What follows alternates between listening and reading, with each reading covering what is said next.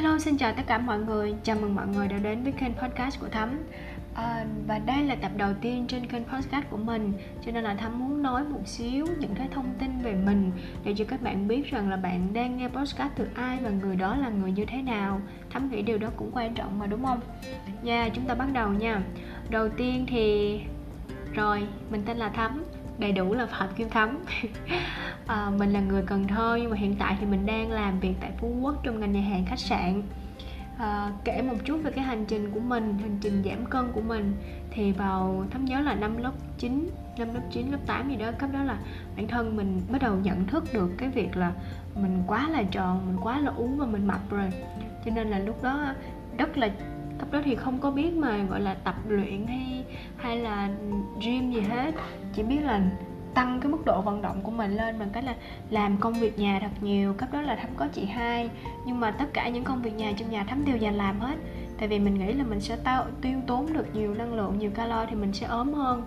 Mà đúng thật là có thật là mình khi mà mình vận động nhiều hơn, mình cảm thấy con người mình gọn gàng, săn chắc hơn, nhưng mà nó vẫn mập vẫn gọi là mập. Nên là bắt đầu có vận động thay đổi, đó là thực hiện một cái động tác mà các bạn bây giờ mình gọi nó là mountain climber, là nhưng mà cấp đó là tay thì để vào cái giường và thực hiện động tác đó một thời gian cũng cảm thấy ốm thật. Và xong sau đó thì bắt đầu lên cấp 3. Lên cấp 3 thì thời gian học rất là nhiều, học sáng, học trưa, học tối, 6 giờ rồi mới về đến nhà luôn. Cho nên là mà học nhiều thì lại đói, rồi ăn nhiều thì cái bắt đầu mập trở lại. Và cái vòng nó lẩn quẩn đến khi Thắm tốt nghiệp phổ thông, lên học đại học. Cấp đó là lên học đại học thì mình càng nhận thức hơn được về cái ngoại hình. Mình thấy các bạn là ôi sao các bạn vừa cao mà các bạn lại vừa ốm nữa, trong các bạn rất là duyên dáng, Thắm lại không có nữ tính nữa, nên là trông vừa đàn ông mà vừa xấu mà vừa dơ nữa. Dần kể lại xấu hổ thiệt luôn á. Xong mình mới bắt đầu một cái giảm cân tiêu cực, đó là mình nhịn ăn. Cấp đó là không dám ăn gì luôn. Thêm là lúc đó mới năm nhất đại học để tiết kiệm tiền nữa, cho nên vừa không ăn vì tiết kiệm tiền, mà vừa không ăn vì nghĩ mình không ăn mình sẽ ốm. Nhưng mà cuối cùng không ốm, bắt đầu cảm thấy người mình phì hơn nữa rồi, phì hơn luôn. Xong sau đó thì đến năm 2 đại học thì bắt đầu mới mò lên YouTube về kiếm những cái bài tập, và gọi là những bài tập cardio đó, nhảy cựng vậy đó. Chứ lúc đó cũng đâu có tiền để mua thảm. Xong mà bắt đầu tới khoảng thời gian sau đó thì sắm cho mình được một cái thảm tập. Thắm còn nhớ là cấp đó chạy xe đạp nữa, cấp đó là còn chạy xe đạp đi mua cái thảm tập cũng gần phòng trọ thôi. Mua cái thảm tập hình như lúc đó là 170-180 gì á, về tập rồi cũng duy trì tập luyện, ăn uống các thứ thì thấy cơ thể cũng khỏe mạnh hơn, săn chắc, gọn gàng hơn. Đến năm thứ 3 đại học, đầu năm thứ 3 thì mình mới bắt đầu đi ra phòng tập. Tại vì cấp đó tập lâu ở nhà, tự tin là mình biết hết rồi, không còn ngại nữa, cho nên là ra phòng tập. Ra phòng tập thì tầm được nửa năm thì tốt nghiệp đại học rồi, phải về quê để đi kiếm việc này nọ các thứ nữa, cho nên là không có ở trên Cần Thơ để có thể mà tập trong phòng nữa. Thì bận đi một thời gian, thì lúc đó vẫn duy trì tập luyện tại nhà thôi chứ không có bỏ nha. Rồi xong bận đi một thời gian không được tập tại phòng, đến khi Thắm có việc làm qua Phú Quốc này.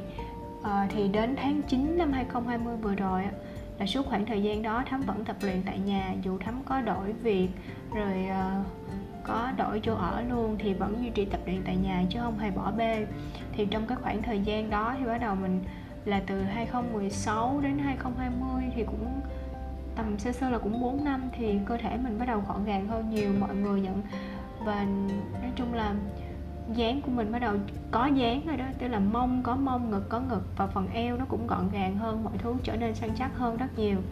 Nhưng đến tháng 9 năm 2020 là năm vừa rồi thì Thắm bắt đầu mới ra phòng tập và duy trì việc tập luyện đến thời điểm hiện tại luôn, và có kế hoạch cụ thể đàng hoàng.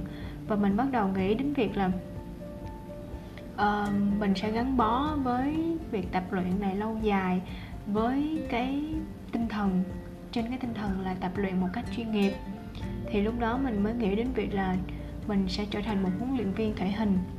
Và một phần cũng là do ảnh hưởng của dịch Covid ảnh hưởng đến công việc chính của Thắm là làm nghề nhà hàng khách sạn, thì Thắm cũng nghĩ là nếu như mình chỉ có một nguồn thu nhập duy nhất này mà dịch như thế này thì làm sao mà mình có thể có một cuộc sống ổn định được. Và nghĩ đến một cái hướng lâu dài hơn, thì nếu mà mình chỉ có một nguồn thu nhập duy nhất này mà lỡ may nguồn thu nhập này nó bị ảnh hưởng thì các yếu tố bên ngoài hoặc là do chính bản thân mình, thì mình phải làm sao. Cho nên là Thắm mới nghĩ đến việc là mình sẽ học một cách chuyên nghiệp để trở thành một huấn luyện viên thể hình chuyên nghiệp luôn, để mình vừa có thể tập luyện một cách chuyên nghiệp, mình gắn bó với nó lâu dài và mình cũng có luôn nguồn thu nhập từ cái mà mình thích. Thì đến thời điểm hiện tại thì Thắm đang học với một cái cô đó để mà mình cố gắng trau dồi thêm kiến thức của mình. Và mặc dù là cái quá trình học chưa xong, do là dịch Covid thì Thắm chưa có để đủ cái chi phí để có thể theo cô học tập hết cái khóa, nhưng mà Thắm vẫn đang trau dồi tại nhà. Hàng ngày mình cũng tìm hiểu các thứ và có gì không biết thì mình hỏi cô. Các bạn sẽ hỏi Thắm là cái quá trình tập mà mình tự tập như vậy thì có bị chấn thương hay là khó khăn gì không? Thì chấn thương thì Thắm có, tức là khoảng thời gian đầu mình tập á, nhất là cái động tác squat mà mọi người bây giờ hay tập á, trước Thắm cũng bắt đầu với động tác squat đó và nghĩ là nó rất là dễ, nhưng mà mình không có biết bản chất rõ của cái động tác đó, là cần phải có gồng mông, gồng bụng, phải thực hiện hip hinge các thứ. Thì lúc đó mình bị đau lưng và mình bị đau đầu gối. Mình cũng biết là chắc là do mình thực hiện sai, nhưng mà không biết phải sửa như thế nào cho đúng thì mới dừng tập. Lúc đó là tại vì mình chỉ tập với body weight thôi, cho nên là nó không có nặng lắm. Mình nghỉ một thời gian và bắt đầu thấy nó bình thường trở lại, khỏe lại trở lại, cho nên hôm sau hết thì mình bắt đầu tập luyện trở lại. Rồi đến thời điểm hiện tại thì Thắm chắc chắn rằng là những cái kỹ thuật cơ bản như vậy Thắm đều nắm rất rõ, và nó cũng là một phần trong những cái chương trình mà Thắm được học để có thể làm huấn luyện viên sau này để hướng dẫn lại cho các bạn. Rồi cũng có bạn sẽ hỏi Thắm là những cái khó khăn trong các quá trình mà mình mới ban đầu tập luyện là như thế nào. Thì thật sự là không có dễ dàng chút nào, đó là phải vượt qua chính bản thân mình. Một người, tại vì Thắm cũng là một người năng động lắm. Thắm rất là Thắm cũng hay chơi thể thao, nhưng mà lúc đó mình không có chơi thường xuyên thôi, chứ những môn như bóng chuyền hay cầu lông thì mình chơi cũng biết chơi và rất là thích chơi nữa.